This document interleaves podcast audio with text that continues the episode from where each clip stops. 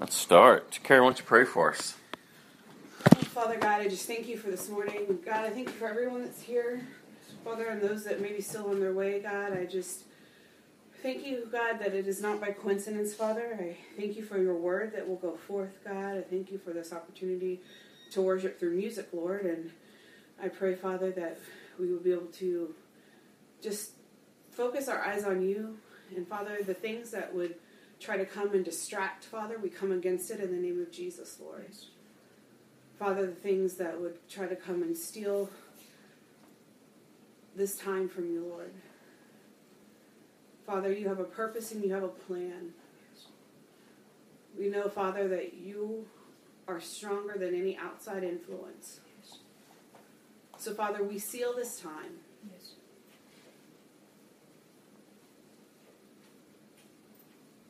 And Father, and in the, in the quietness of this moment, may we still our hearts.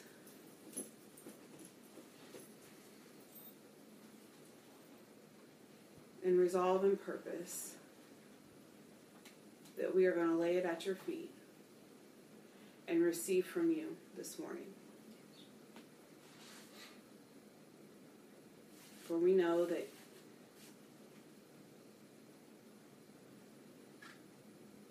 greater is he that is in us than he that is in this world.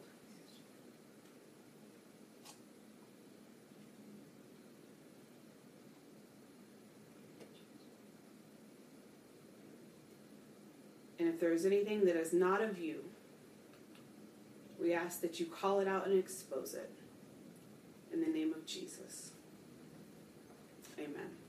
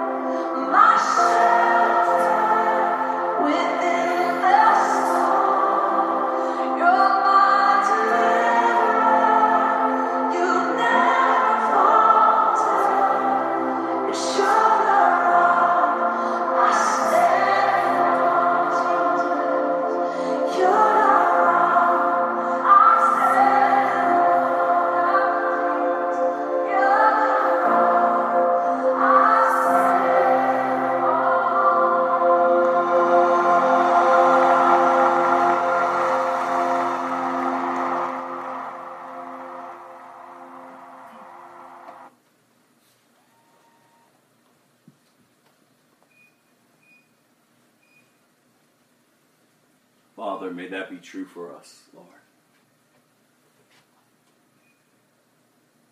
God, that you are our foundation.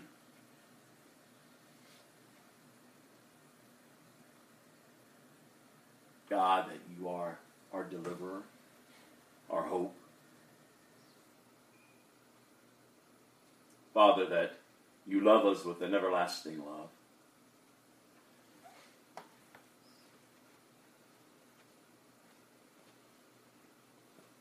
I pray, God, that our hearts will be set upon you this day as we come and we open up your word.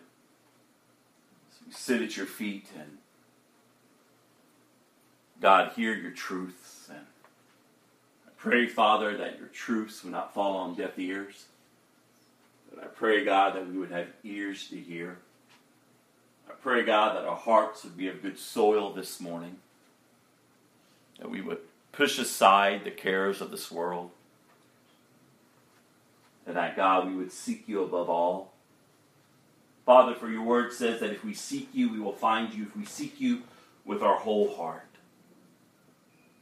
So may it be today, God, that we've come seeking, not with a divided heart, but with a heart that is towards you. So ultimately, God, our lives would bring glory and honor to your name. In Jesus' name, amen. Well, we were supposed to head to Mark chapter 6, but we're going to get to Mark next week, hopefully. I'd like for you to go to Luke chapter 17. And today I want to encourage us message that I've titled, How Now Shall We Live? You see, last Sunday we came together and we celebrated Easter. We focused on his resurrection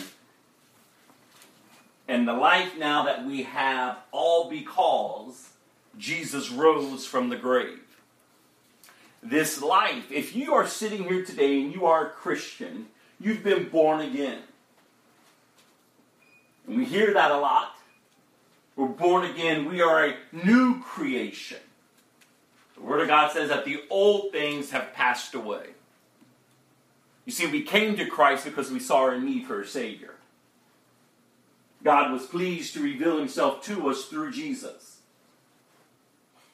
And hopefully, we've captured this beautiful expression of, of love through the cross of our Lord. If you're sitting here today and you're not a Christian, then I pray that the Lord will be gracious to continue to reveal himself to you and draw you unto him. You see, He begins this work in us. He first loved us, yet though we were complete rebellion towards Him, because we all understand that we were born into a nature, a sinful nature, every single one of us, that is in rebellion towards God. Yet God is pleased to reveal Himself to us, to show us His great love for us, even in that condition through his son Jesus, who came to purchase us, to redeem us, to restore us back to what God intended. How now then shall we live as Christians? How now shall we live? We're saying that we believe in Jesus. We're saying that we believe in the one who came that has defeated sin and death. We're saying we believe that our past, that rebellious nature no longer defines us, that we believe we can live out of now this newness of life, out of a resurrection of our Savior, that the same power that raised him from the dead is within us. And I've been challenging us as we've been getting together. You have to allow your belief in him to begin to define you. How you believe, what you think upon, is how you're going to live. It's how you're going to live. You know, we've been talking a lot lately too about how does he transform us by changing the way we think. And I think about that sometimes. Sometimes I look at myself and I, I go, God, I don't even know who I am. This is this is just craziness. I know that if I'm in control what I would do and how I would think and where I would go, the same with you. You remember your old ways. You know the rebellion that's within you. Of you are still expressing and walking in that rebellion. But I hope to challenge you today is that that's not where you belong. See, the rebellion only leads to destruction. That's all the sinful nature knows is death. So why are we partaking of that which has already been defeated? We're to have a new mindset. When the old comes a calling, when the old comes a screaming, when others want to remind you of your old ways, no, you don't have to listen any longer. You're identifying with Christ. You're identifying with the fullness of who He is. I don't have to work to be good. I don't have to work for God's love. No, He just loved me. As He loves you. But in this love, in this great salvation that He offers us, it comes with a price. Our Savior's life. And that's why he looks in the book of Luke, and this is not what we're looking at today, but in the book of Luke, he looks at his disciples and he tells them, Consider the cost. It's going to cost you everything. You know, there's a few times where people came to Jesus. I think of the rich young ruler.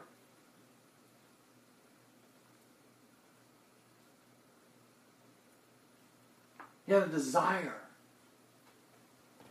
to know and, and to be in the kingdom of God. But Jesus knew his heart.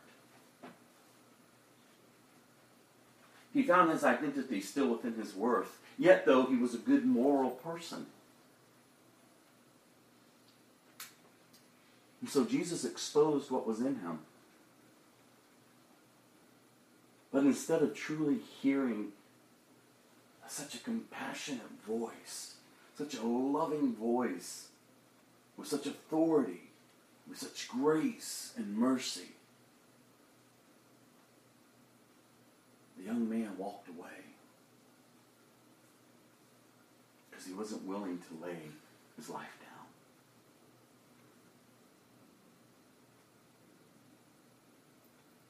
Think of the man who Jesus called and he says, First, let me go bury.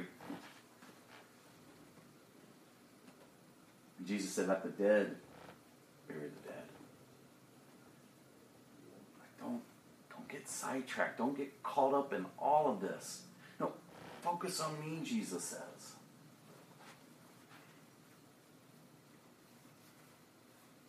I think of the multitude of people who are following Christ.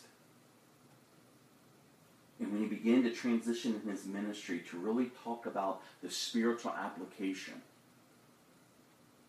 of how his followers would live in him, they must eat of his flesh and drink of his blood. He was giving them the understanding that I'm the bread of life. I'm the only way to God. And we've talked about this a lot here. The multitude of people who were following him and the Bible describes them as his disciples, his students. He had a multitude of people. And they heard his teachings and they were like, this is too hard for us to understand. So they left. They went back to their way of life. Then he looked at the twelve and he said, Are you leaving too?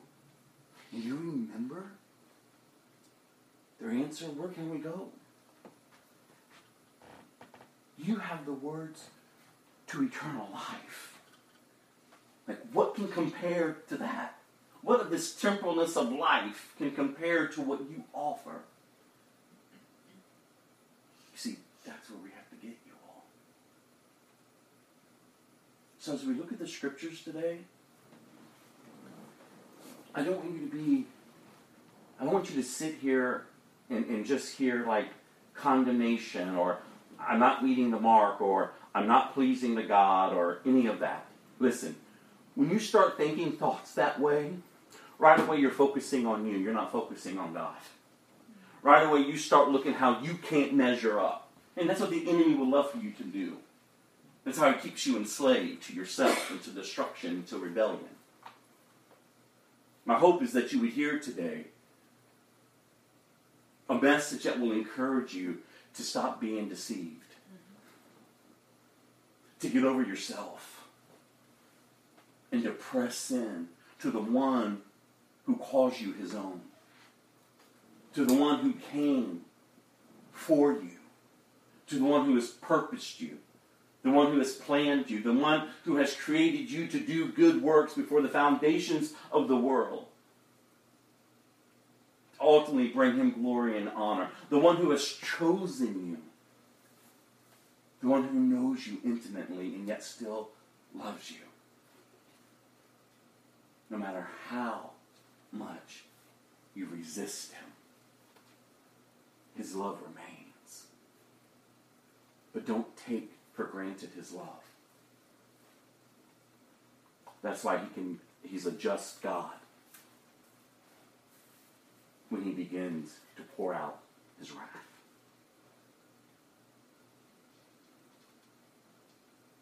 And I know it's not popular to talk about God's wrath. But we've said it over and over here, and I keep encouraging you. As much as he's a God of love, he's a God of wrath. And you can't just talk about his love without his wrath, and you can't talk about his wrath without his love. Whenever his wrath is displayed or whenever his wrath is pronounced, his love is always displayed. His love is always pronounced. He always makes a way for men and women to know that he's God.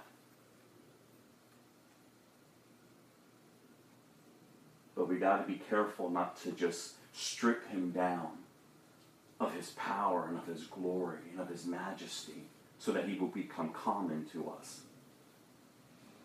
No, he's God. He is seated on his throne. Such compassion, such love for creation.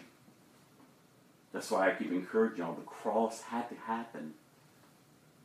It displayed to creation God's great love. Through the cross, the resurrection came forth.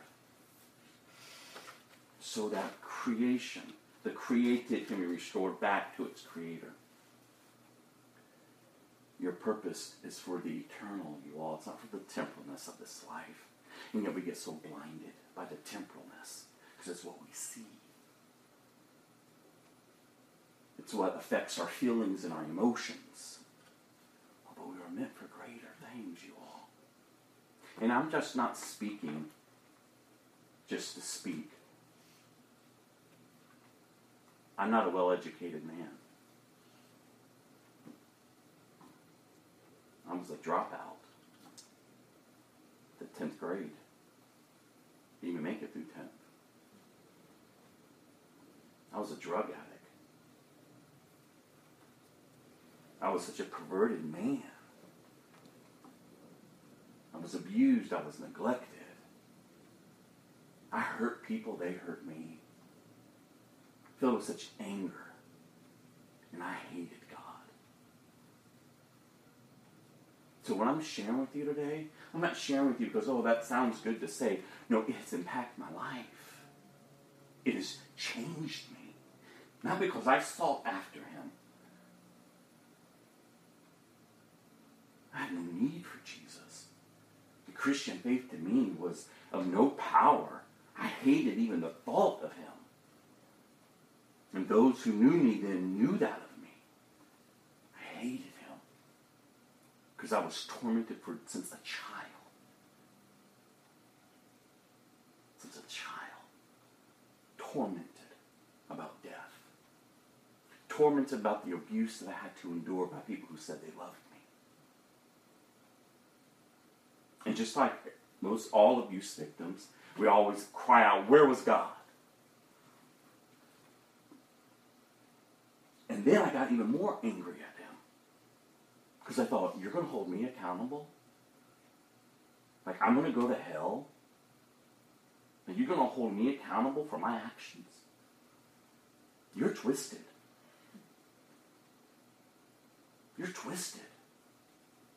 I didn't ask to be born. I didn't ask for any of this. And yet so- somehow I have to choose. I'm not going to be part of your weird cosmic game. And I set out the majority of my life to hate them, to reject them, with everything that was within me, to seek myself and find something out here would just give me purpose. To grow up, searching all different faiths, just trying to have a place.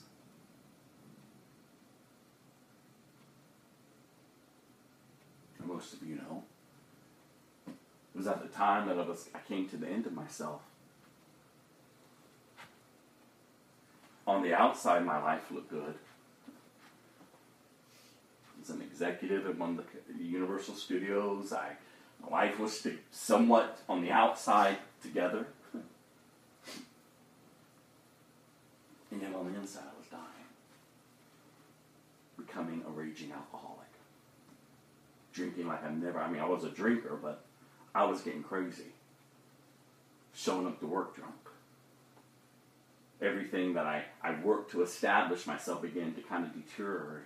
And if it wasn't for my supervisor calling me in and saying, take a break, because I never took days off, I lived there. 90, 80, 90 hours a week. I had a condo right across the street from Universal. I had over 1,400 employees that reported to me. Take a break. I don't need a break. No, no, no. Take a break. I'm not suggesting it, I'm telling you. Take a break. Take a month off.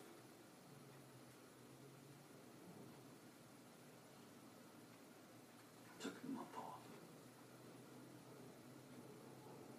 But who was I? I had to face myself. The darkness of nights, the darkness of the day. Feeling myself just spiral out of control. And at the point that I was going to take my life, a voice spoke so clearly to me that I know was Jesus in that instant. And oh God, you're real. And such great love embraced me in that moment. I didn't have a church, I didn't have Christians around me. I just had God step in. Today you'll live. It's the words I heard. And it shook me to my very core.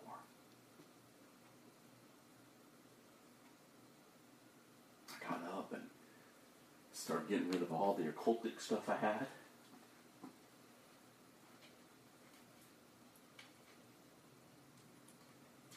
I didn't have a drink. Threw away the drugs. and he began this process in me. And it's a process that is continually in me, as it is with you. His work is not done. We're not perfected until we're with Him. But we must grow up. We must mature. You say, why do you share all that? We already know all that. Because I'm hoping that you're here today. We can't remain the same. The same hurts, the same wounds, the same scars, everything that was me is still here. Ah, but they don't define me. They don't define me. Because how can they define me when such great love has revealed himself to me? and to you? What about the anger, Rob, towards God? What about his cosmic game? Oh, it's not a cosmic game. It's God's plan. His sovereignty. He has revealed to me time and time and time again how he has been there since day one with me. And he's not a God that forces his way in. No, he's a God that keeps revealing himself. Keeps revealing himself. And then I saw the scripture, John 10 10, for it's the thief that comes to steal, to kill, and to destroy. But I've come to give you life. What? I was so I saw the deception that I was living under. And then I saw the beauty of such a great love story that from the beginning, the Messiah was pronounced. The wholeness and the healing that would come from the one who would lay his life down and who promised us new life. New life. Wholeness, healing, nothing missing, nothing broken. I'm not living out of my brokenness. No, I'm living out of his resurrection. I'm no longer a product of the fall. No, I'm now a product of the resurrection. So, what does that mean? What does that mean? How now should we live? Listen, the years I've walked with Christ, I've spent more times wrestling with him than I have being submitted to him. Oh, I wish I could say I've been submitted since day one, as I hope y'all wish you could as well. But listen, life still happens. Things still go on around us and within us. But he sustains us. My hope is not my in myself to maintain a walk. I can never do it. You can never do it. Your hope is in Christ and in Christ alone, and reminding yourself what He accomplished and what His truth says now how you should live. And I've been encouraging over the past couple of weeks is we got to stop seeing the Christian life not obtainable. Like it's just something out there, and like, oh well, you know, I wish. But it is obtainable. The Word of God says He's given us everything we need to live a godly life. What keeps us from it is us. Remember, it's no one else. As much as you like to blame everyone else, it's really no one else. It's our choosing. Like when it hit me years ago when I was going through a time of rebellion, and I thought, wow, it's my choice to rebel. As it was then before you, it was my choice to continue. It's your choice to sin. Rebellion. It's your choice to go your way. Oh, I'll handle it this way. Or I'm going to do it this way. Or I'll find my worth in this. Or I'll find my value over here. And it's your choices that we're making that are apart from Him. And that's not how we're to live. Because we've laid that down. We willingly, He didn't strip us from it, He didn't take it from us. No, willingly laid it down. Like when He met me in my living room, He didn't force me to bow my knee. He just revealed such great love to me that how could I not? Because the majority of my life, that's what I was looking for. He could allow me to die in the midst of my rebellion, as he could with any of us. But he's so compassionate, he's so loving, and he reveals himself to us day in and day out. That as Christians, that and now if we call ourselves Christians and we've accepted him, that we will truly live for him now. Remember, he transforms us by the way we think. In the midst of my rebellion, now I could tell many of times throughout these years that I've chosen to go back to, to a rebellious nature. But he's always been so gracious to humble me. I remember one time returning back from Athens. It's like someone just took a knife and just went right into me, ripped me out what I thought God was purposing and planning was all of a sudden shifting. I didn't know who I was anymore. Because I thought God, that's was how it was supposed to go, but it didn't go that way, so and my mind just began to go crazy with things. And then God would press on me to do things and I would say no. I'm not going you're not gonna make a fool of me anymore. And then I would start listing all the faults that I had with him. I started believing the lies again. I started blaming everyone. It's everyone else's fault that God's purpose isn't being fulfilled.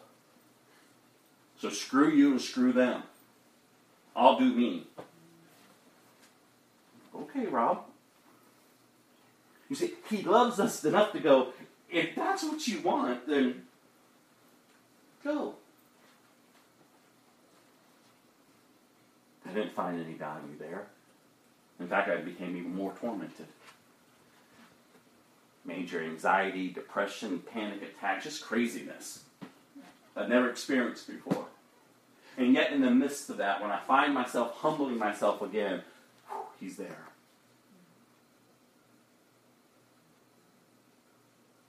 I remembered maybe just a few months or maybe within the first year of my walk with Him, things weren't working out the way I wanted them to. So I remember throwing my fist up in the air and telling God, I didn't ask for you. You've messed up my life. Oh, listen to this lie I believed. I was better off. and so I'll show you who has the power and the authority. I'll go back to the one I served. You see, years ago, when I was a teenager, I made a pact with Satan. And for many years of my life, I believed that when I would walk in the room, I would feel the presence of evil, and I would want to channel that in me. And I would learn to how to manipulate and to control people. I learned how to tear people down and make them feel useless. And do it all with a smile on my face. And watch them crumble before me. So I was reminding God, oh, I'll show you. I don't need you. And that night, I went buck wild to the darkest of darkest of places I've never gone before. Gave myself in every way to everyone, anyone, and everything.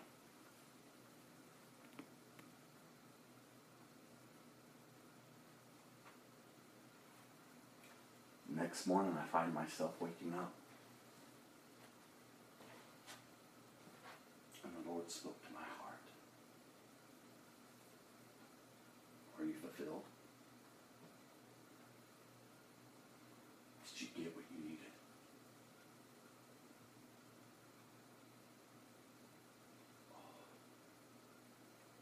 Feeling so broken, so disgusted. Rolling out of the bed and hitting my knees. And yet, there he was again.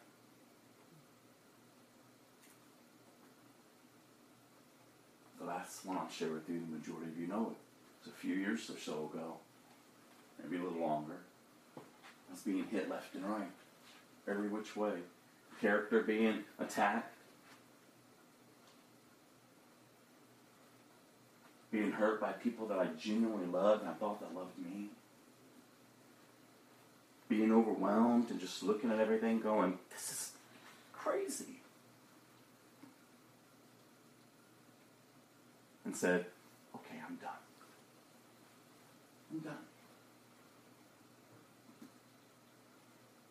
And as you all know, I plan to exit stage left.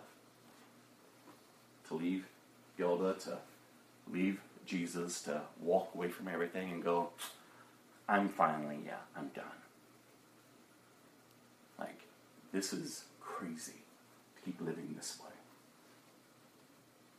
So I made my exit plan. and no one knew. Gilda was asleep. I knew what I was taking with me. I'm getting out of bed. I knew where I was going. As I came around the corner of my bed before I could even reach the bedroom door,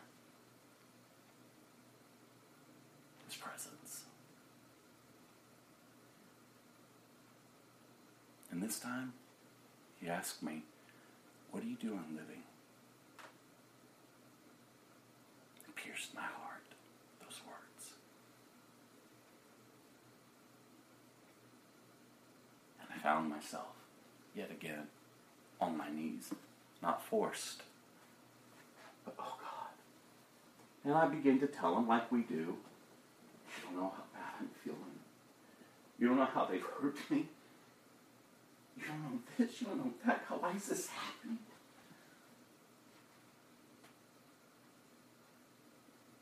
And all he would respond is, What are you doing? Living? You're a dead man. You don't belong to that anymore. Grow up. You keep taking your eyes off of me.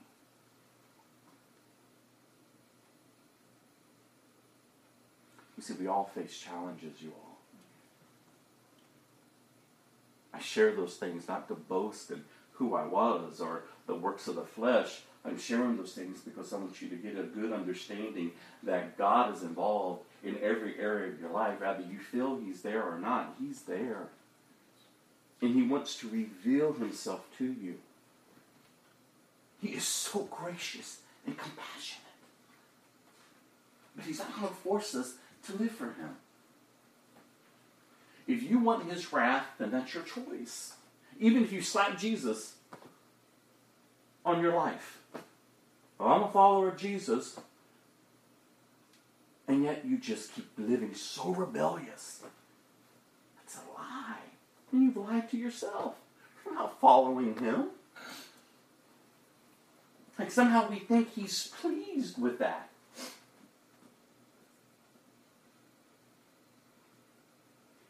Somehow we think that that's acceptable because we get so caught up in ourselves and the lies instead of focusing on truth and really who He is and what He accomplished and what He wants to do in and through you. You see, there were these ten lepers. Luke 17.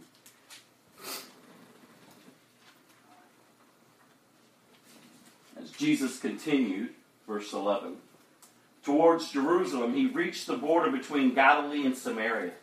As he entered a village there, ten lepers stood at a distance, crying out, Jesus, Master, have mercy on us.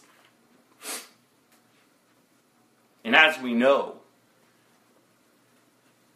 the lepers were unclean. They weren't accepted by society. They were put out. They had no value, really no purpose. That's how others looked upon them.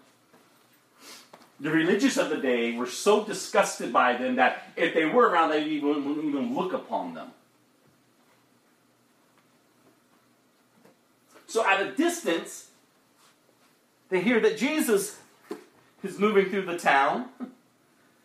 And so they cry out to him, Have mercy on us. And he looked at them and said, Go show yourself to the priest. And as they went, they were cleansed of their leprosy.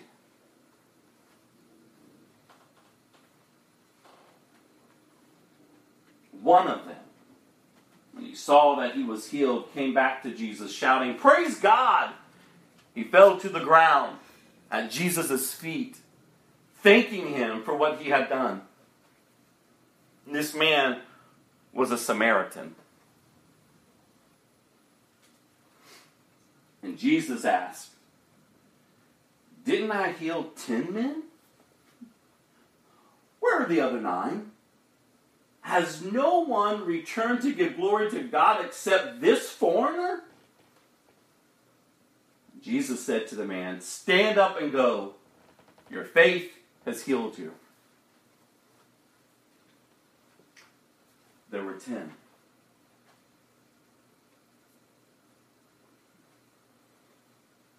They asked for mercy. Jesus extended it to them. And in that, they were completely healed. But the other nine, they got more caught up in themselves and in their lives. But one understood it. One went back and with such gratitude, such thankfulness, thanking him for what he had done.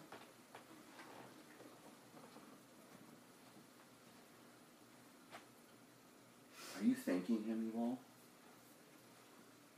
Or like the nine, have you just received and now you're just going your way? Receive and now I'm just going to do me and, and live my way. Receive his blessings, receive such great mercy, receive such great love, and yet treat it as if it's nothing. I should go to Psalm 50.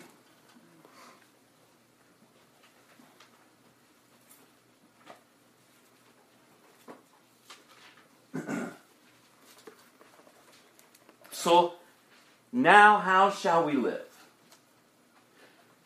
We're Christians, and so we ought to live as Christ lived because we're empowered to walk in the fullness of what He has purchased for us.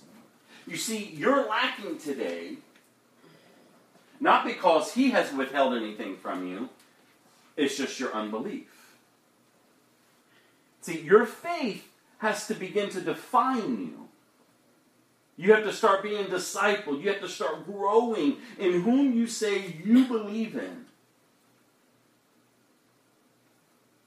You have to learn to lay your life down daily, or you're going to get entangled up in it. And you're going to get so entangled up in it that then somehow you're going to think because he's silent that he's approving of what's going on. Ah. Psalm 50. The Lord, the mighty one, is God, and he has spoken. He has summoned all humanity from where the sun rises to where it sits.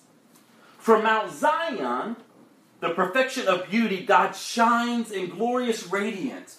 Our God approaches, and he is not silent. Fire devours everything in his way, and a great storm rages around him. He calls on the heaven above and the earth below to witness the judgment of his people.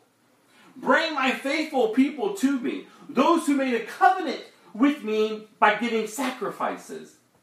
Then let the heavens proclaim his justice, for God himself will be the judge.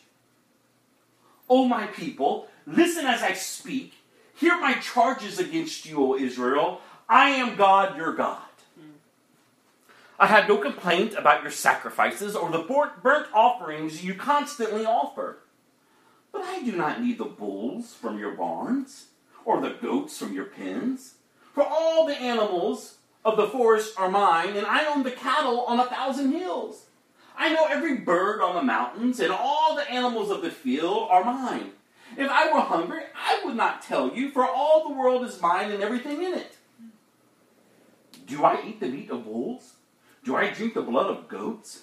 Ah, look at verse 14. Make thankfulness your sacrifice to God, and keep the vows you made to the Most High. Then call on me when you are in trouble, and I will rescue you and give you, I'm sorry, and you will give me glory. But God says to the wicked, Hear how the wicked are described. Why bother reciting my decrees and pretending to obey my covenant? For you refuse my discipline and treat my words like trash. When you see thieves, you approve of them, and you spend your time with adulterers. Your mouth is full of wickedness, and your tongue is full of lies. You sat around and slandered your brother, your own mother's son. While you did all of this, I remained silent. And you thought I didn't care. Interesting that the wicked in this portion of Scripture is not the ones running amok out in the world, yet, though, they are wicked and in rebellion towards God.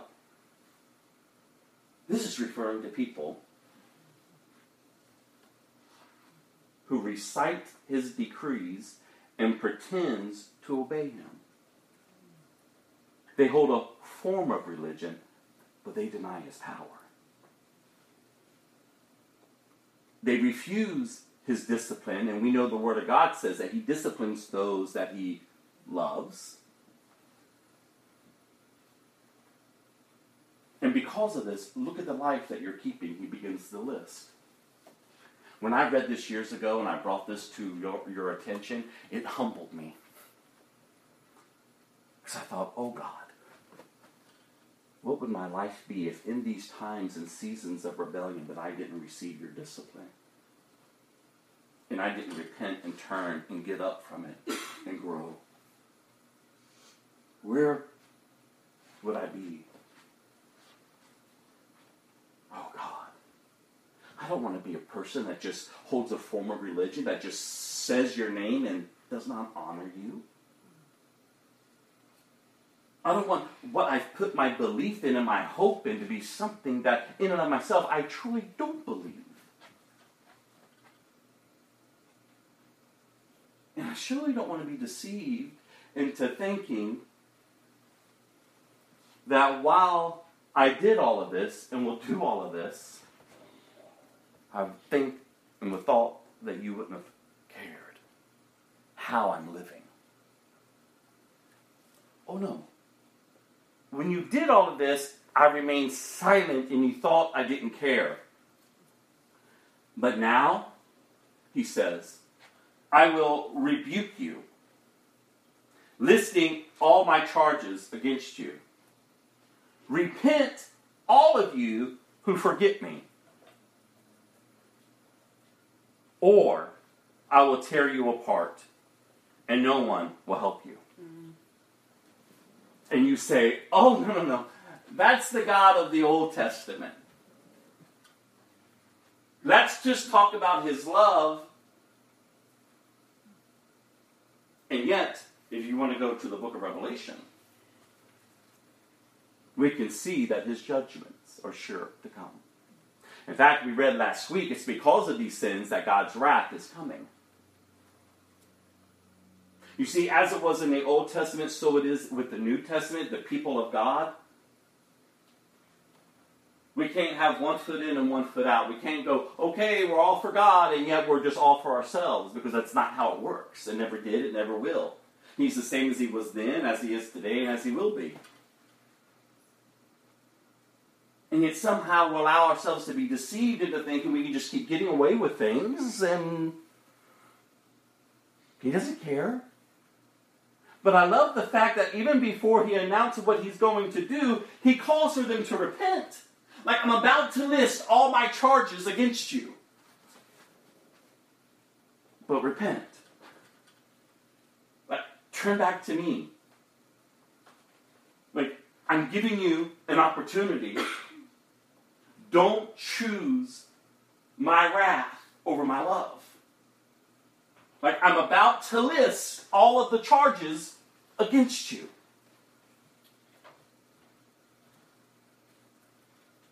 One by one. Oh, but there's such great mercy being displayed. But repent. Turn from yourself and turn to me. And then he says here in verse 23 But giving thanks is a sacrifice that truly honors me. Mm. And I love this promise. if you keep to my path, I will reveal to you the salvation of God. Remain on the path of life, you all. Of life, not death. Again, your choices and your decisions cannot be based out of your brokenness. You have to learn to seek Him. You have to learn to seek counsel and wisdom. How now shall I live? How is my life now to be an expression of such great love and mercy displayed so that all creation will know that He is God?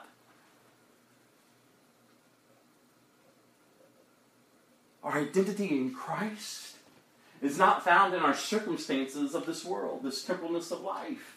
No, we live above that now as Christians. There's a way we, we're called to honor Him and to live for Him. Let's go to Galatians chapter 5, verse 24. And we've seen this scripture the past couple of weeks. What was it? Galatians 5, verse 24 and 25. Listen, we got to begin to just enter into the fullness of, of who He is and what He has for us. To throw off the sin that so easily entangles us. To realize that strongholds that have been established in our mind can be shattered by His truth. He says He gives us the weapons of our warfare to demolish these strongholds. The enemy comes in to steal, to kill, and to destroy. He wants to rob you of your inheritance in Christ. He wants to destroy love. But he can't. But you can choose to go his way, but why would you? I don't know what else to think. You don't know this, you don't know that. Trust me, I can give you a million of excuses of all the junk that's still in here and in here. I choose not to believe it anymore. And I'm not making light of it. I'm not making light of the torment and the things that go on in our lives. But I chose years ago, I don't want to be defined by them anymore. If your love, if your love sets me free, then I want to know freedom. And so I began to walk, searching. Your torment does not have to define you. Amen.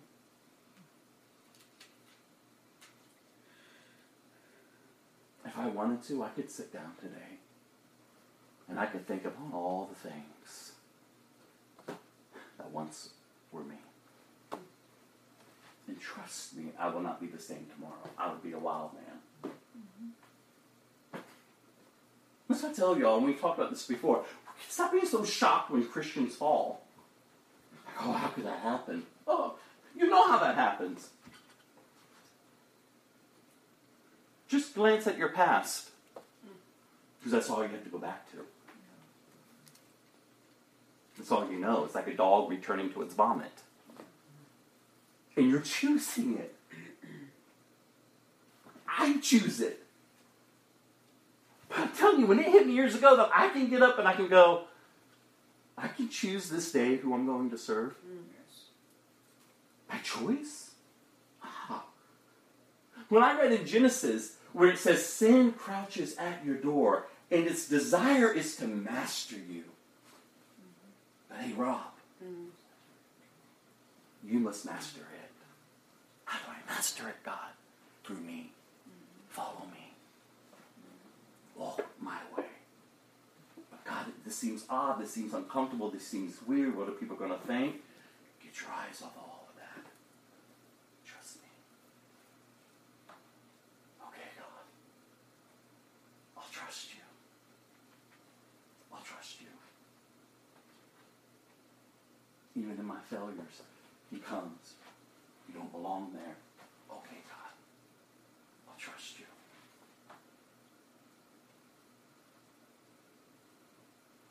Do you trust Him today, you all? Do you really believe that He's God? Listen to these verses, and we've read them before these past few weeks, but I want to bring them again because I'm telling you, I keep reading them like, God, those who belong to Christ Jesus have nailed the passion and desires of their sinful nature to his cross and crucified them there. Since we are living by the Spirit, let us follow the Spirit's leading. I'm sorry. Since we are living by the Spirit, let us follow the Spirit's leading in every part of our lives. These just can't be words that I hear. I just can't be a hearer. What does that mean for you? What does that mean for me? That means every day I get up and things are challenging me. My mind wants to just take over. That I can push back and say, you know what? No, I don't have to react that way anymore. Like I've nailed these desires. I, I've taken these, these, these desires and these passions. And listen, just don't get caught up in desires and passions as being maybe, you know, uh, the flesh, the, the sexual aspects of life. No, it's just the desires and the passions of just remaining insecure. Because we've grown so comfortable being in, an insecure mess. And you say, oh, that doesn't make sense. Oh, it does. Think about what you're thinking about. And the majority of you I've counseled in here, and you've heard me say, you got to let go of the blanket. That blanket, whatever it is in your life, that yes, it's destroying you, but it's so comfortable for you because you wouldn't know who you are without it.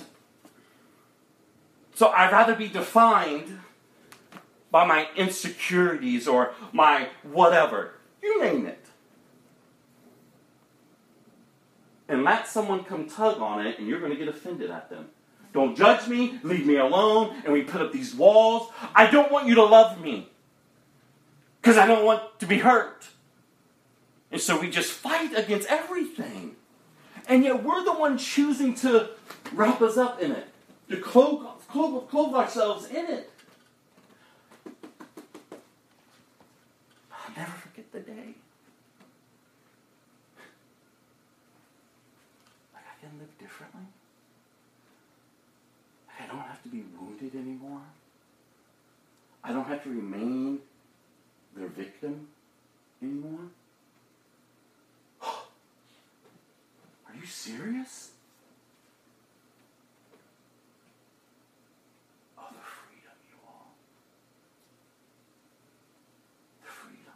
I'm so passionate to tell others about Jesus. And do you know how many people get it? Not many.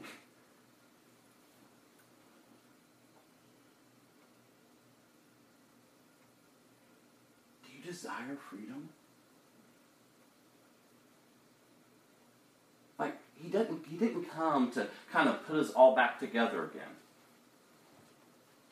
And then we still see the cracks and everything through the tape and all the stuff. No, no, no, no. You're a new creation. The old has passed away.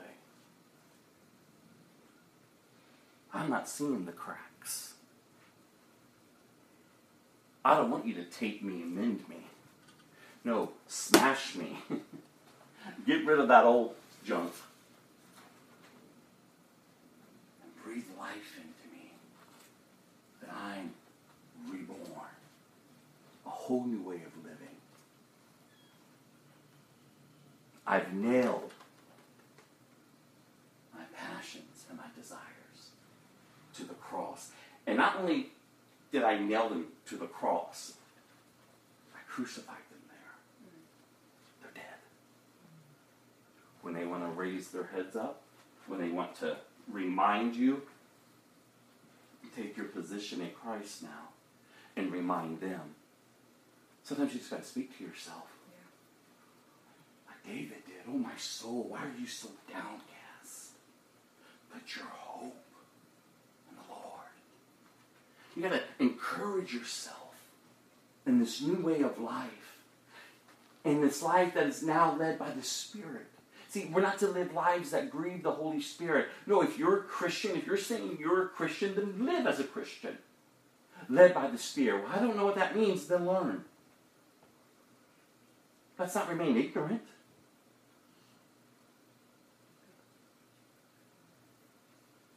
Learn of Him. He desires teach you.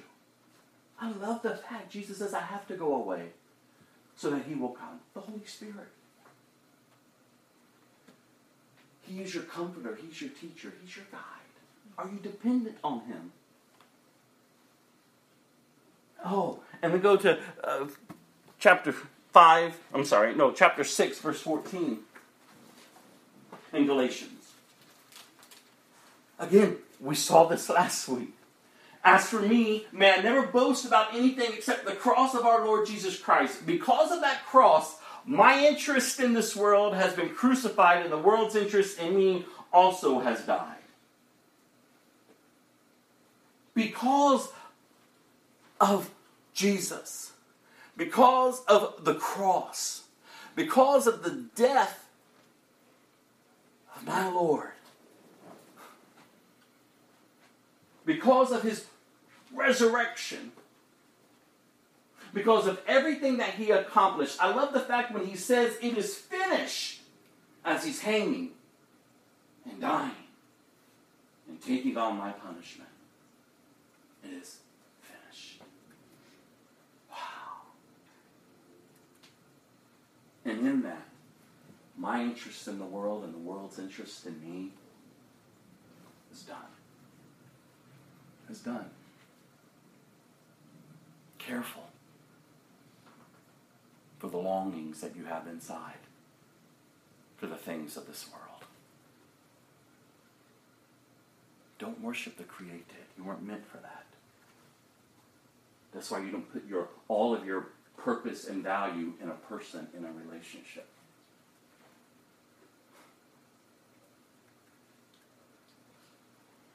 You want to get to destruction quickly, put your value in someone.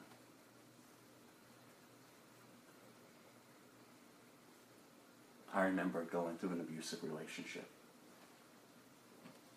being beaten every night.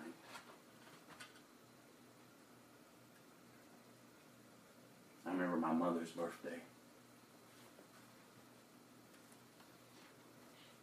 I got her what she always wanted to do go up in a hot air balloon. Made it real nice and special for her. Was ready to go the next early morning. I remember that night before being beaten to where I can almost barely move. And laying there.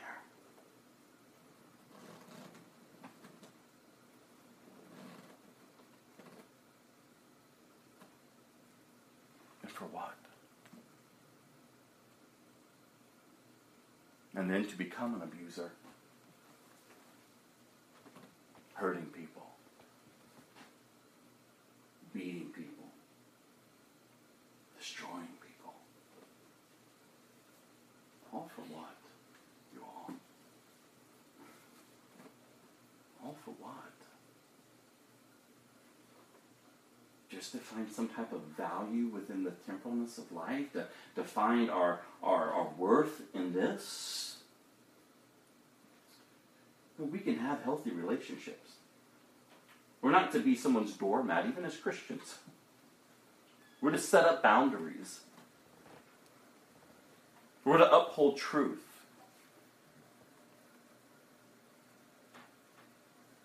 We're to live as one that represents Him. We're to live as one who, who has gained freedom so that others can see there's a way out. That's how we're called to live. Our interests in the world and the world's interests in us are gone. They're there if we want them to be there. But reality is, the truth is, for a Christian, they're done with. I don't have to go that way. I don't have to fight for my rights for this because I've relinquished that. Because my life is not based now on the temporalness of this life. No, my life is based on the eternal understanding of where I'm going to end up. See, we were meant to worship the Creator, not the created. Go back to Luke chapter 17, verse 20. Jesus knew his purpose. He, he knew what he came to do. He was focused on the cross. And in that, he knew that ultimately, listen, what Christ did and what he accomplished through the cross and through the resurrection is only part of what he has purposed. There is a time that he's returning. And when he returns, he's coming back. Not as the little baby, the Messiah to save the world. No, he's already done that. No, he's coming back as the reigning King of Kings and the Lord of Lords. He's coming back to gather those who has chosen to yield themselves to his lordship, to his leading. So Jesus himself teaches about the coming of the kingdom.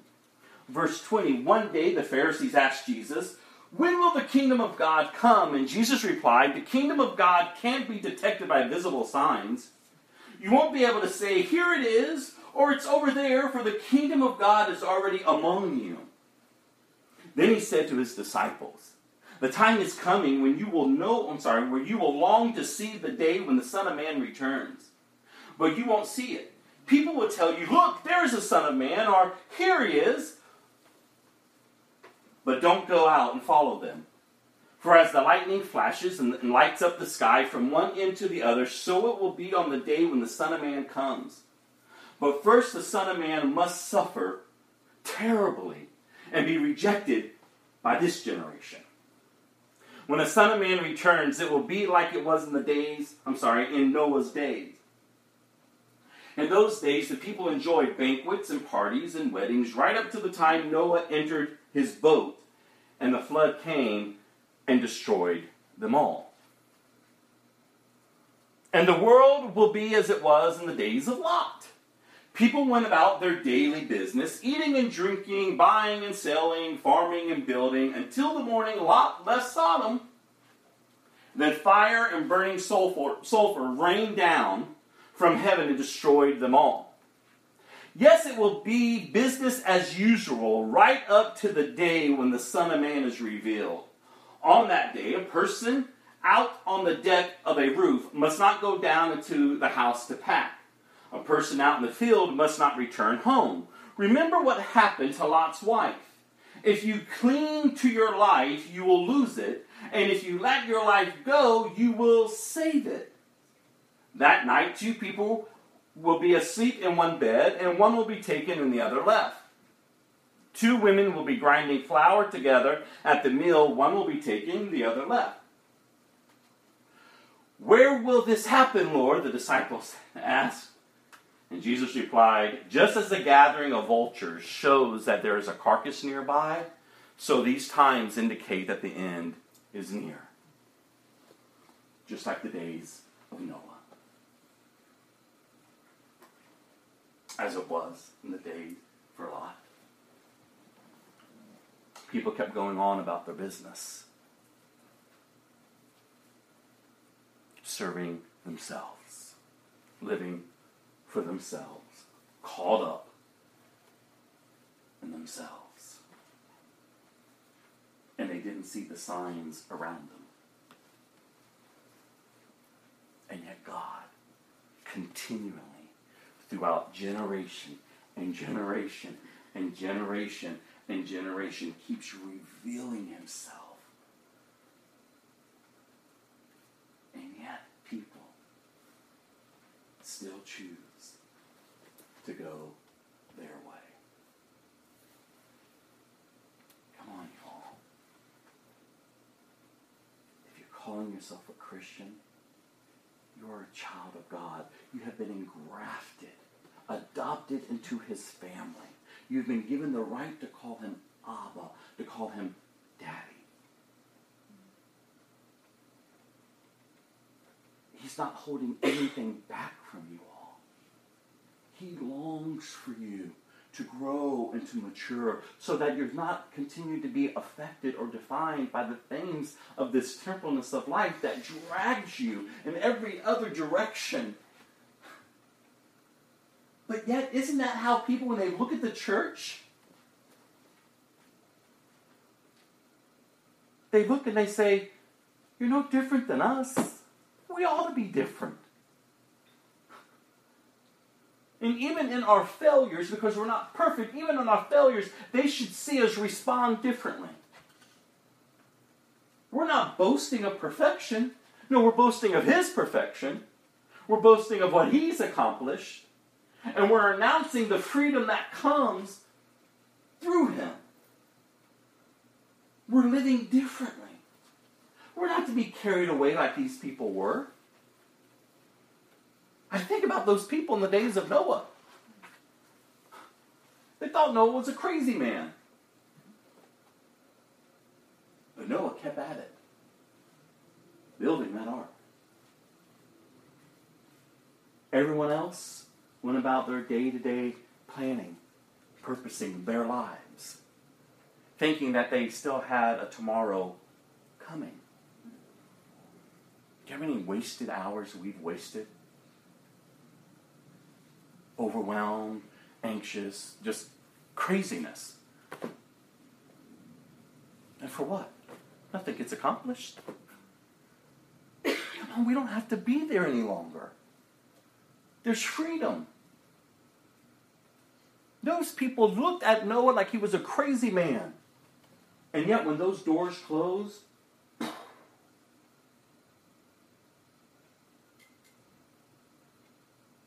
they suffered what they chose. They chose to go their way. And the ark is a picture of Christ. We're in Christ, we're safe. The days, the Lot, those people in Sodom, they were going about their day to day too. But as soon as Lot stepped out of that city, they received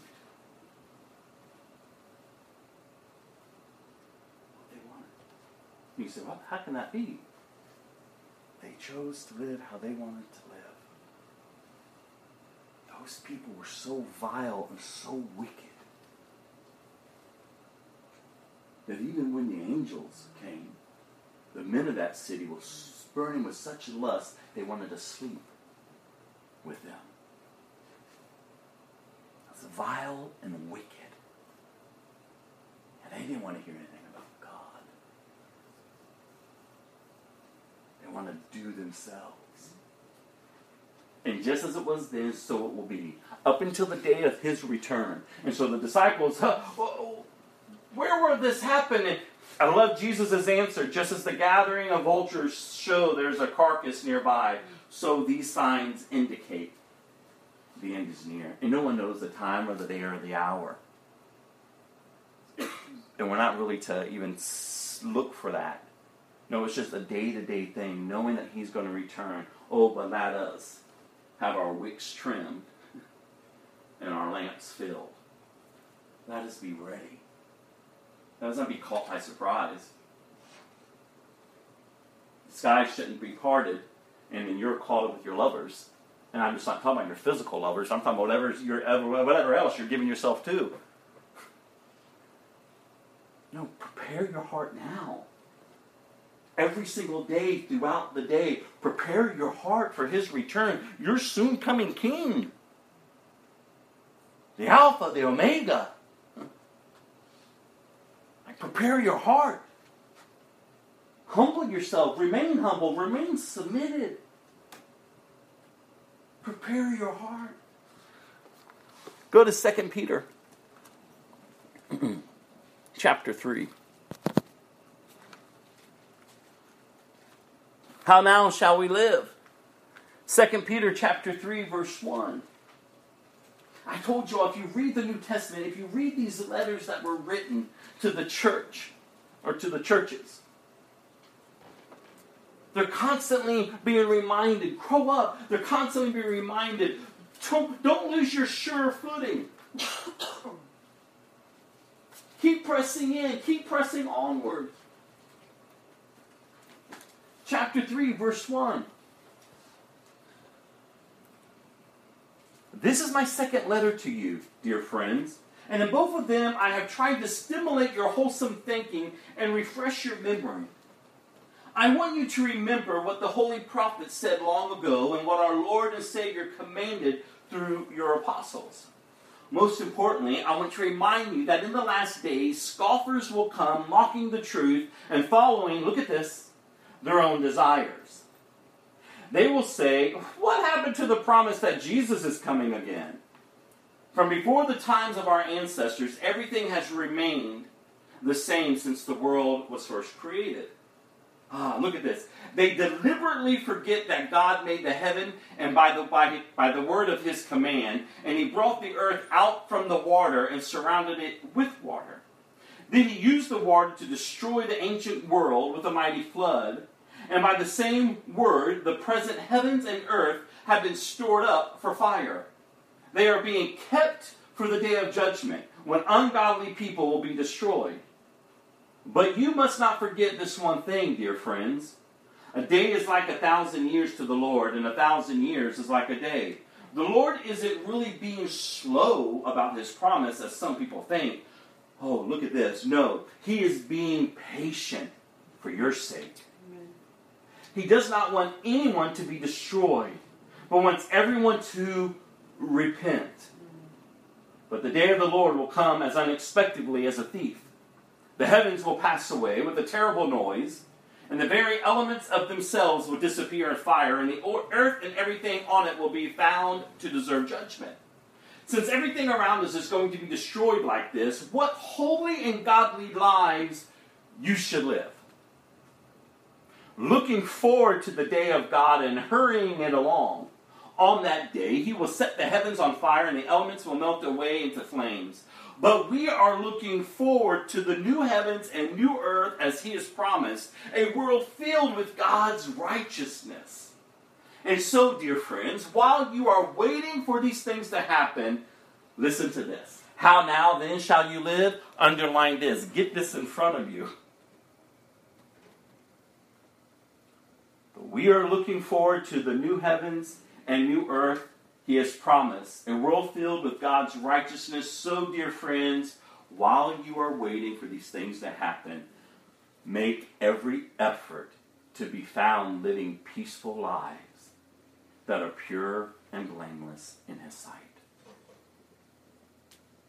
Make every effort. And remember, our Lord's patience gives people time to be saved. That is what our beloved brother Paul also wrote to you with the wisdom God gave him. Speaking of these things in all of his letters, some of his comments are hard to understand, and those who are ignorant and unstable have twisted his letters to mean something quite different, just as they do with other parts of Scripture. And this will result in their destruction. It's funny, even Paul's writings today, people twist, even in our generation. It's the most craziest thing. Be careful of the teachings you're listening to and the people you're following. If it's not the fullness of Scripture, if it's not the revelation of who Jesus Christ is, if it is not of His great salvation, about His blood, about His death, if it's not about freedom, if it's not a message that, that leads you to die to self, if it, the message is giving you the right to yourself, you better run from it. Live lives that are pure. In the midst of great perversion. And we've talked about this a lot here. The world is only going to get darker. But we're not to get caught up in that and be overwhelmed by that. And we're not to hate the world. Because we recognize we were once there, and we also recognize how easy it could be to get caught up in it again. No, we just have compassion to let the captives know that there is freedom. There is a day that's coming that we're putting our hope and our faith in, that our Lord is returning. And until that day, we let us be diligent to honor Him to live for Him, to humble ourselves as He humbled Himself, that we just serve others, that we not think highly of ourselves, and we put others' interests before our own. Could you imagine the church really starts living this way? Yeah, the world still will probably say whatever they want about us, but you know what? Our lives wouldn't be in agreement with what they're saying. Again, the world's so quick to call the church hypocrites. And you know what? Yeah, the majority of them, it's true. We shuffle into our buildings and we shuffle out. We shuffle into to our services and then we shuffle out and live just like them. Oh, that the world will see a difference as we shuffle in. And yet when we come out, we're still the same as who we were. We're still honoring God. We're still maturing. We're still growing. We're living lives that are pleasing Him. They'll take notice. Neither will be a fragrance of life to some or a stench of death to others. But there is a way in which we're called to live. Go to 2 Timothy chapter 3.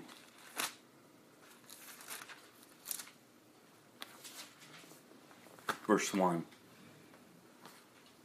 How now then shall we live? As unto the Lord. Understanding the times and the days in which we're in. Understanding that you were purposed for this generation. You're not here by mistake. You're here now for a purpose. Your life and your witness can impact this generation. Why? Think about your life. Think about the brokenness and the rebellion that you came from. And then I want you to open your eyes and see the thousands that are there where you were.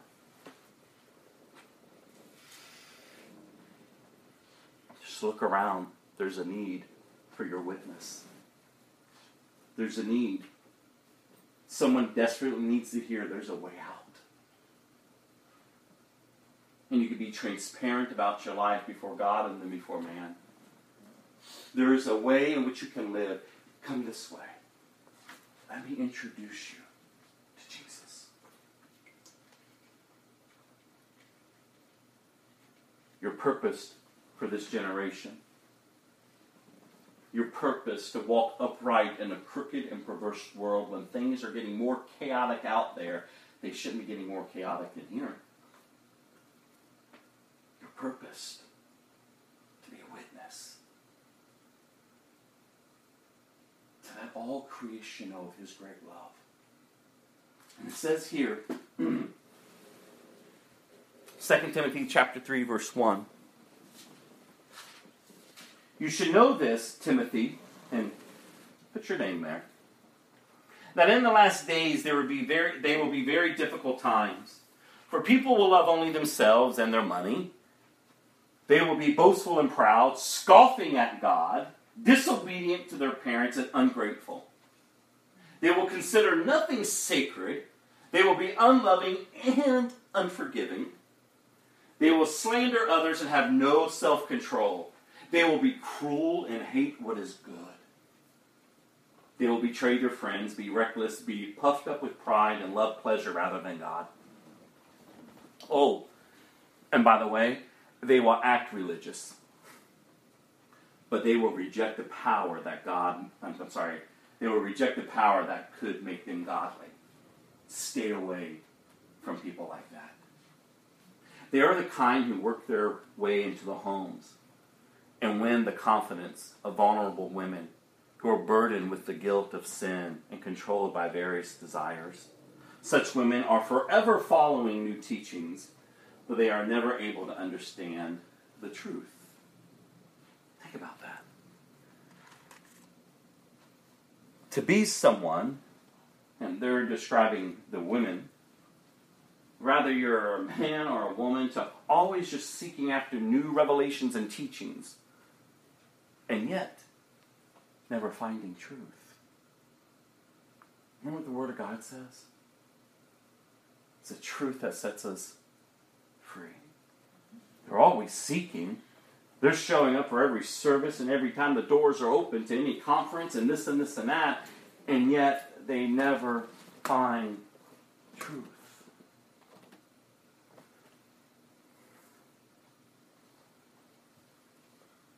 Then he goes on in verse 10.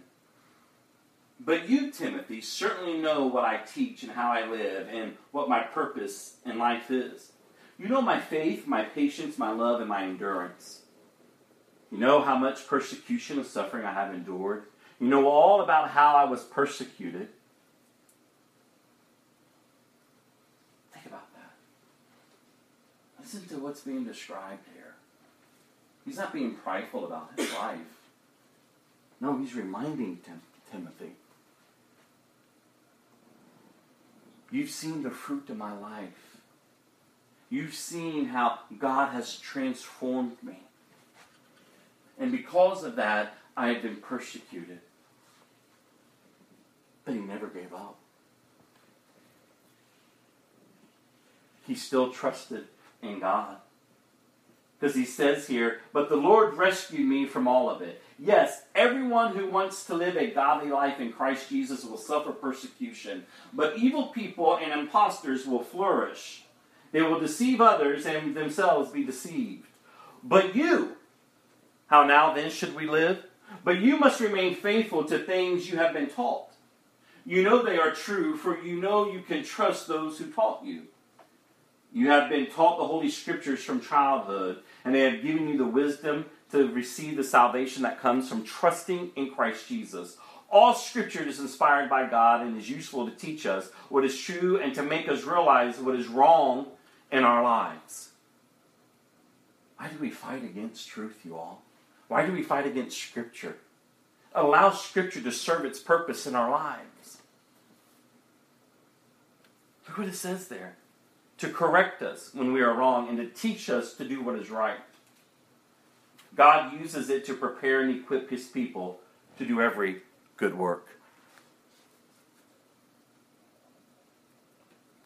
Go to 1 Peter chapter 1. Got a few more and we're wrapping up. 1 Peter chapter 1.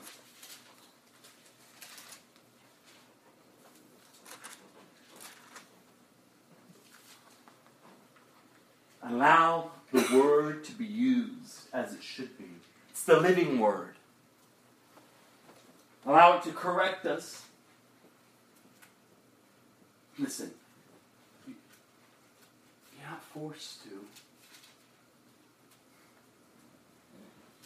Why would you want to remain ignorant of the freedom that has been given to you in Christ? Your life Man, it does not have to remain broken. It doesn't. It doesn't have to.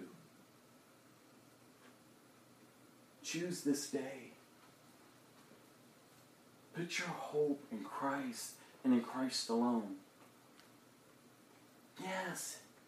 Again, I said earlier, it's going to feel weird. It's going to feel what? But that's why it's so vital that you remain in communion with Him. And that's why it's so vital that you remain a part of fellowship. That you remain connected. That you're being discipled, that you're growing. That you're honoring Him. This is the hope in which we have. All praise to God, verse 3, the Father of our Lord Jesus Christ. It is by His great mercy that we have been, look at this, born again. Because God raised Jesus from the dead, now we live with great expectation. And we have a priceless inheritance, an inheritance that is kept in heaven for you, pure and undefiled, beyond the reach of change and decay. And through your faith, God is protecting you by his power until you receive this salvation, which is ready to be revealed on the last day for all to see. I love scripture, you all. I love this, this image of God protecting me by his power. I love it in the book of Psalms where he says that he will not neglect the work of his hands. And I love to remind myself of even my times of prayer and even my times and seasons of just craziness. Like, God, I don't want to focus on all of this because, God, you say that you will not neglect the work of your hands. And, and God, I'm the work of your hands. To have confidence in knowing that, you all. I remember when it first hit me, like, God, like, God, you love me? Like, heaven and earth, the God who spoke and it formed, loves you. Wow. And loves you. Desires to have a relationship with you. And He's protecting you. So be truly glad. There is a wonderful joy ahead, even though you have to endure many trials for a little while. These trials will show that your faith is genuine. It is being tested as fire tests and purifies gold, though your faith is far more precious than mere gold. So when your faith remains strong through many trials, it will bring you much praise and glory and honor on the day when Jesus Christ is revealed to the whole world. You love him even though you have never seen him. Though you do not see him now, you trust him, and you rejoice with a glorious expressionable, expressionable joy. The reward for trusting him will be the salvation of your souls. This salvation was something even the prophets wanted to know more about when they prophesied about this gracious salvation prepared for you. They wondered what time or situation the Spirit of Christ within them was talking about when he told them in advance about Christ's suffering and his great glory afterward. They were told that their messages were not for themselves but for you. And now this good news has been announced to you by those who preached in the power of the Holy Spirit sent from heaven. It is also wonderful that even the angels are eagerly watching these things happen. So think clearly and exercise self control. How now then should you live? Think clearly and exercise self control. Look forward to the gr- gracious salvation that will come to you when Jesus Christ is revealed to the world. So you must live as God's obedient children. Oh my goodness. Don't slip back into your old ways of living to satisfy your own desires. Remember the scriptures before? What have you done with your desires? You've nailed them to the cross and you've crucified them there. So you must live as God's obedient children. Don't slip back into your old ways of living to satisfy your own desires. You didn't know any better then. See, before Christ, you didn't know any better. But in Christ, oh, you know better. You ought not to be where you're at. But now you must be holy in everything you do, just as God who chose you is holy. For the scriptures say you must be holy because I am holy. And remember that the Heavenly Father to whom you pray has no favorites. He will judge and reward you according to what you do. You must live in reverent fear of Him during your time as foreigners in the land. For you know that God paid a ransom to save you from the empty life you inherited from your ancestors. And the ransom he paid was not mere gold or silver, it was the precious blood of Christ, the sinless, spotless Lamb of God. God chose him as your ransom long before the world began, but he has now revealed him to you in these last days. Through Christ, you have come to trust in God. You have placed your faith and hope in God because he raised Christ from the dead and gave him great glory. You were cleansed from your sins when you obeyed the truth, so now you must show sincere love to each other as brothers and sisters. Love each other deeply with all of your heart. Oh, here we go again. For you have what? Been born again, but not to a life that will quickly end. Your new life will last forever because it comes from the eternal living Word of God. As the scriptures say, people are like grass. Their beauty is like a flower in the field. The grass withers and the flower fades, but the word of the Lord remains forever. And that word is the good news that was preached to you. So, get rid of all evil behavior. Be done with all deceit, hypocrisy, jealousy, and all unkind speech. Like newborn babies, you must crave pure spiritual milk so that you will grow into a full experience of salvation. Cry out for this nourishment now that you have had a taste of the Lord's kindness. Are you crying out, you all? Daily? Like a newborn baby. Cry out for the nourishment from the Lord. Seek Him. Lay hold unto His promises in which He has for you. Don't choose to abide in shackles and chains any longer. Get up. Get up. For who the Son sets free is still in shackles. No. For the, who the Son has set free is free indeed. Free indeed. I don't feel free. Free indeed. I still got all this stuff. Free indeed. Listen, I'm going to carry all this junk in me the rest of my life, but it doesn't define me.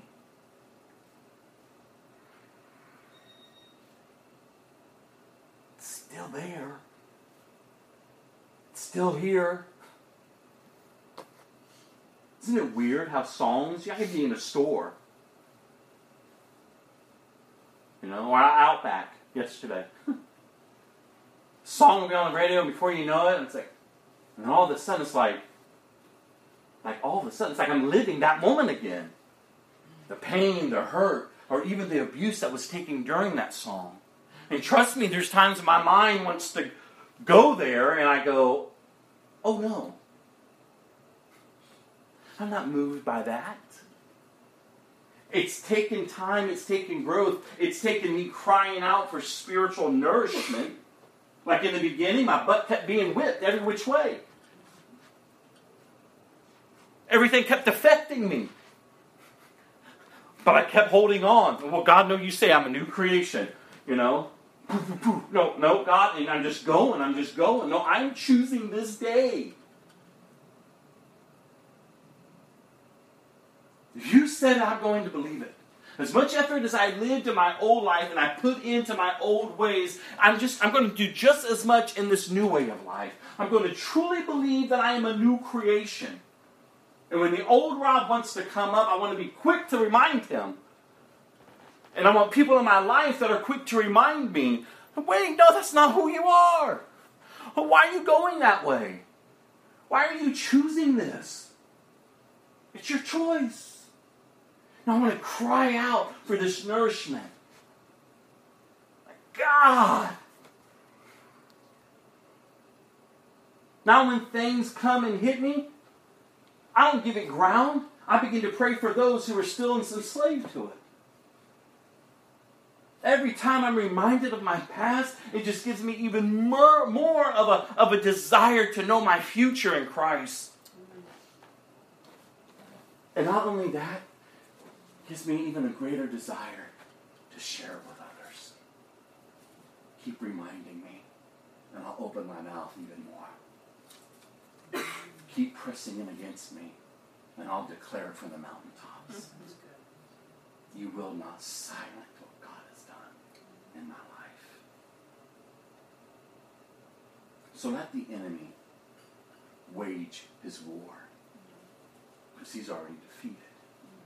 Let your mind and your emotions try to overreact, and you just remind them, I have self control. I remember in my beginning formative years, I would do just stupid things. And then I'd be like, oh, but I didn't make excuses for them. I realized, oh, God, that's sin. God, I want to see that as ugliness. God, I really want to know what true repentance is, to turn from it. And so then, if I turn from it, then how, how do I live now? Those who were around me in the beginning, Yvette, I mean, that was the question I kept asking over and over and over. Who am I now? Who am I now? How am I to live now? What am I supposed to be doing? Listen, you come with the old, but it just doesn't define you. Galatians is very clear. The flesh and the spirit, they war against each other. Scripture's also clear. And, and in Scripture, this Scripture is also twisted a lot to keep you in sin. See, never allow Scripture to be twisted to keep you in sin, in rebellion. You know, when it's written, you know, oh, I, the things I don't want to do, I do, and the things that I do, want to do. I don't, and it's just craziness. And then somehow we leave it there. As if it gives us the right, well, you know, I'm just going to do it because, man, I really want to do good, but not what Scripture, that's not, Scripture doesn't end there. But I know that's how we like to preach it, so that everyone can just be comfortable in their sin. Oh, no. Don't be comfortable. Because if you keep reading the scripture, it says, basically, oh wretched man that I am, that I am. Who will save me from this? And then it gives you the answer.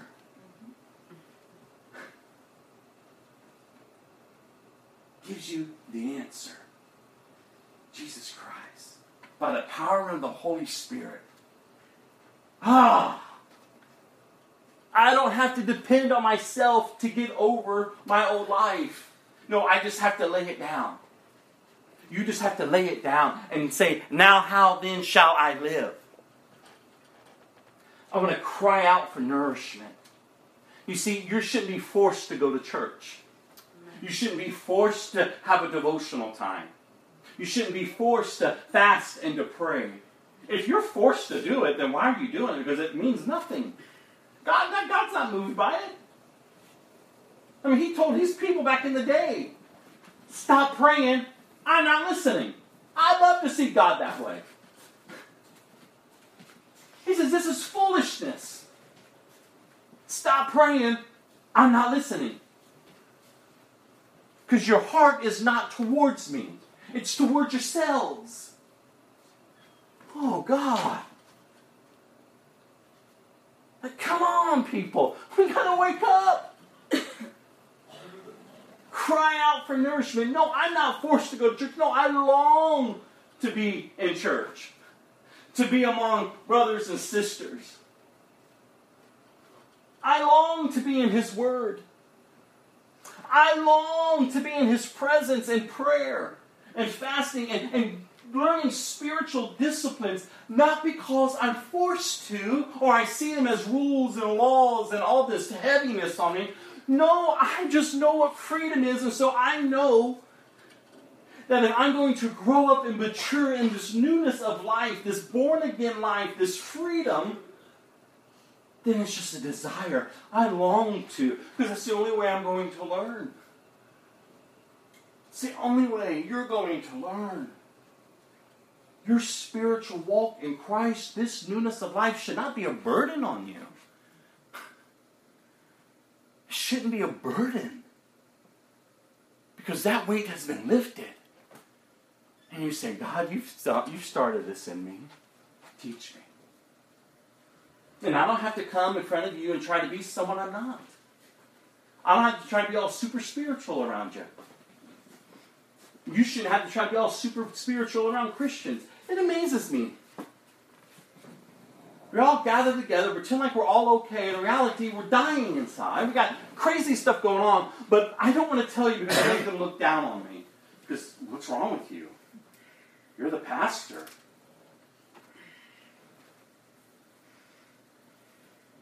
What kind of craziness is that that we do to each other?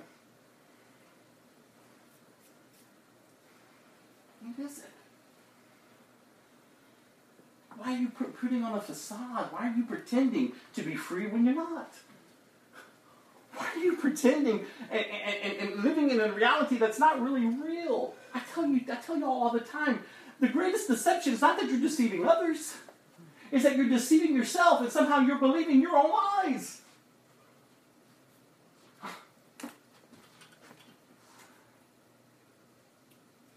I would rather have this than to have that and nothing's really being done. I would rather broken to come in here and feel loved, even when they're hearing a message that may be uncomfortable. I've been told time and time, oh, you should kind of comment on this. For what? I care more about your freedom than I care about you liking me. Or if I perform for you today. I don't want to perform for you. All I can do is open up the Word. All I can do is open up the Word and share with you.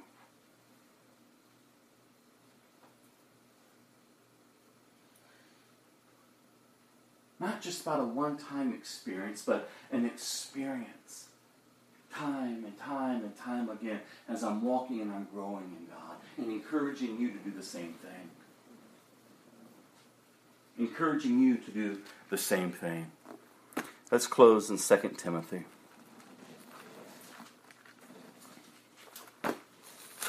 Chapter 4.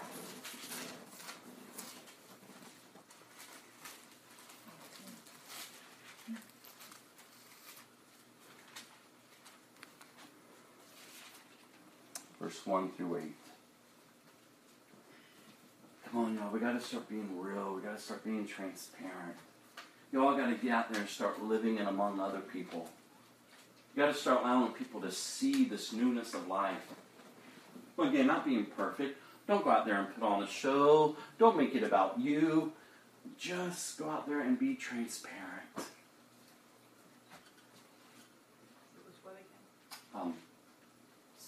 2 Timothy 4 1 through 8. Yes, 2 Timothy 4 1 through 8. Be transparent with your struggles among Christians, you all.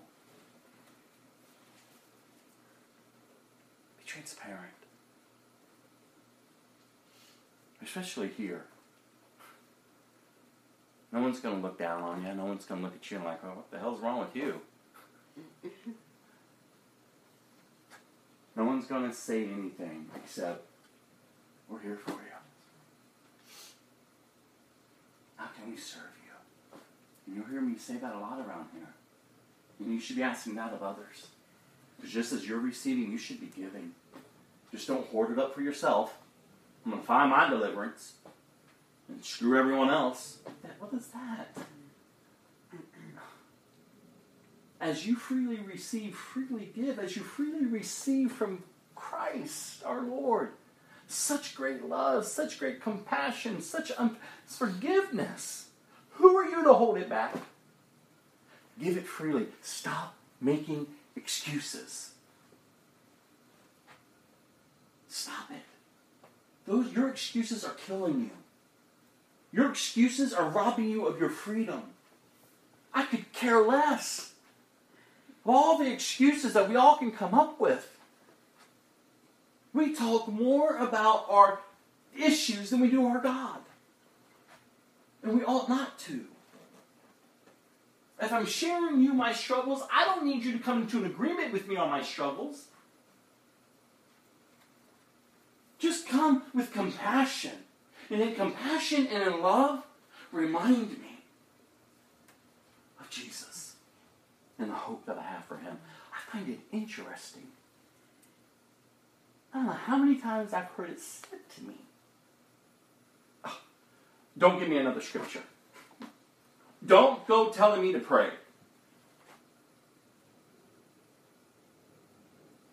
And I go, what else do you want? For me to coddle you and pat you on your back? Oh, poor you. No, trust me, you all. I need people around me that are going to give me scriptures, that are going to challenge me and say, Rob, are you praying?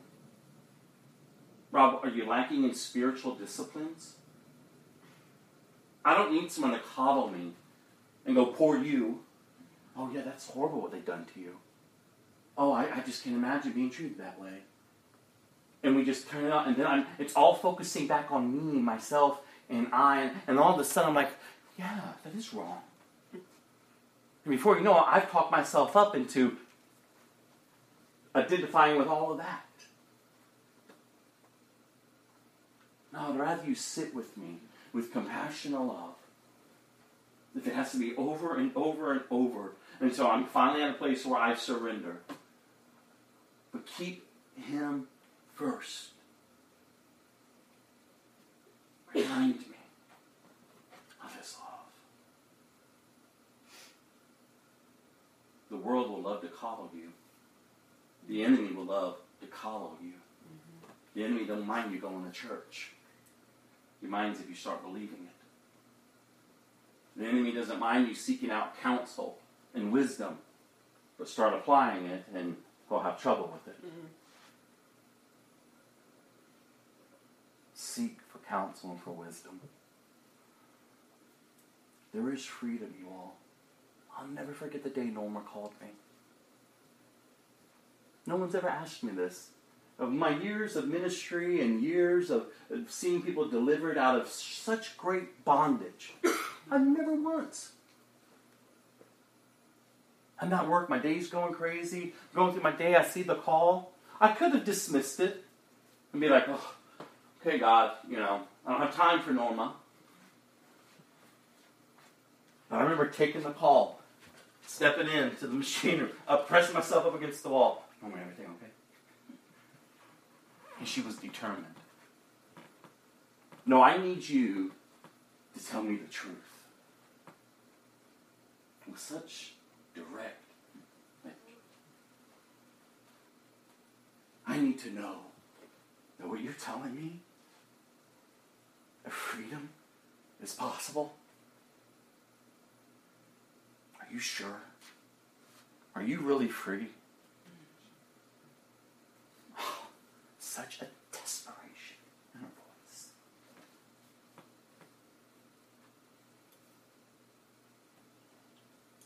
Yes, Norma. I can tell you that there is freedom. There is freedom. Ooh, been through many years. Many years after that phone call. Many years of her wanting to kill me, plotting to kill me. Many years. In and out. Many years. Where's Norma? I haven't seen her. It's been a season. And all of a sudden I get the call. Can I come over? You don't mind me sharing.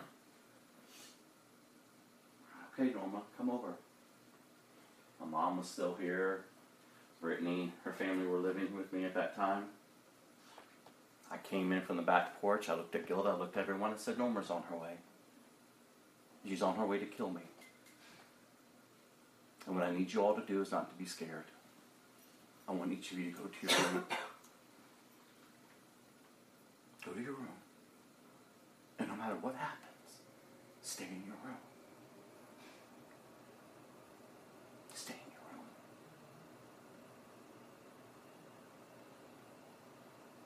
And I begin to pray. I begin to pray for her freedom. That God would remind her of who He is. And that I was not going to be afraid.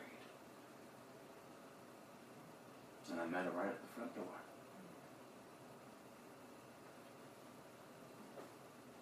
Please go upstairs, Norma. And we sat on the couch. And I was listening to her. And then the Holy Spirit said to me, Get on the floor. Remember? Mm-hmm. She was sitting there. I slipped down and I sat on the floor and I looked up at her. And the Lord, the Holy Spirit spoke to my heart and said, Tell her, you know, she's here and the purpose. I said, Norma, you come to kill me? In your face. In an instant. In an instant. The hold the enemy had on her was broken. She broke. And I got up and I embraced her. And then she began to tell me of this horrible plan that she concocted in her head because she's so wounded and she was so hurt. Not by me. Because ever since I met Norma, I'm like, Norma, who has to pay? Remember? Years ago. She would always tell me with such anger and torment of the mind. People have to pay. Pay for what? She was hurt. She was neglected from an infant. The hell that this woman has had to endure. The anger and the rage and the torment that was locked up inside there. She plotted to kill me and then go to God's house and kill the pastor there and anyone else she can get her hands on. Oh, but God stepped in. The next day we go to God's house. Have a service. She gets up and begins to expose it to the church. And trust me, there was people sitting there, probably even sitting here going, What? what? But yet there were those who embraced her. And I've told Norma since the day I've met her, love wins, Norma. Love wins. Take my life. Love wins. Years later, she chose to go back her way. Go your way, Norma. And I told y'all the hardest thing ever is, is to that people that you love go find their way. She was clinging on to me tight. She was already chosen where she was going. I had to remove her arms and tell her, Go, Norma. That's what you've chosen. I didn't hear from you for years. And then I get a call. Can we meet? And all of a sudden she starts breaking four years ago. You said, why are you bringing all that up? And because we have to be patient with each other, you all. I never gave up on her. No matter how crazy things would get. I would go forever not hearing from her. All of a sudden I get a call from someone she's with. Come get her out of my house. I could have said, screw her and screw you, leave me the hell alone because this is too much drama. I got my own life. I got my own issues. I'm on my way. And I enter in, I see her on that couch. So broken. So broken.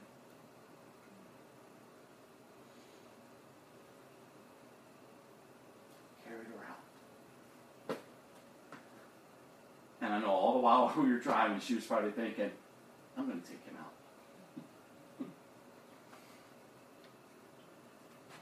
I love her. I love you all. And I would hope you would do the same for me. And I hope you would do the same for each other. This is the fellowship that we're building. I'm not looking at getting into a huge structure. I said, God, if ever opens a door for a huge structure, it would be a place of ministry where people can move in and have a place to be discipled, to be loved, to be encouraged, that can go back out and do the same thing. We're just Christians, you all. We're just to love each other as He loves us. Ultimately, Jesus never gave up on her.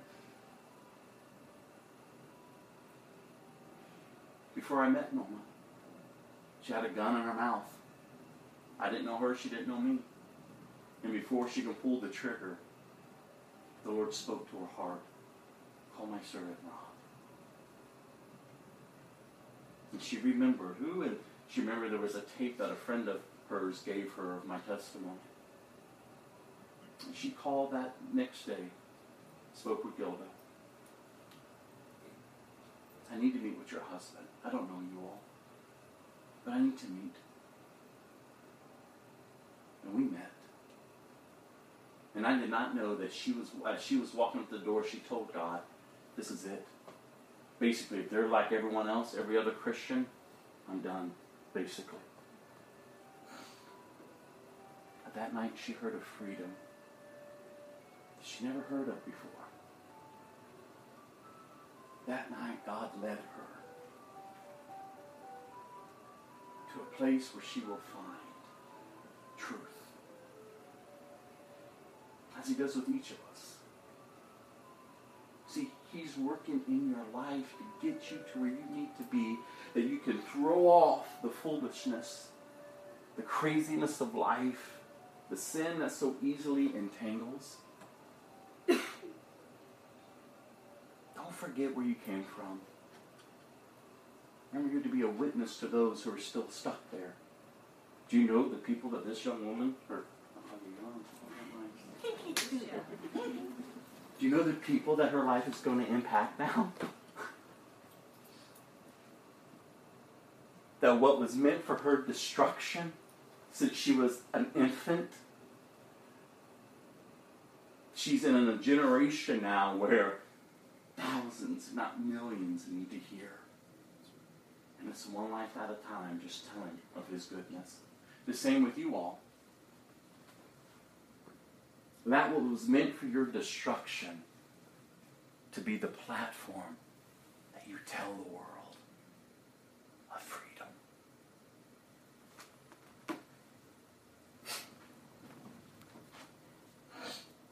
Second Peter chapter 4 sorry. Oh, Second Timothy, you're right. Chapter four. I solemnly urge you in the presence of God, and we're closing with this, and Christ Jesus, who will someday judge the living and the dead when he appears to set up his kingdom.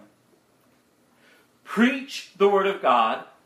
Be prepared whether the time is favorable or not.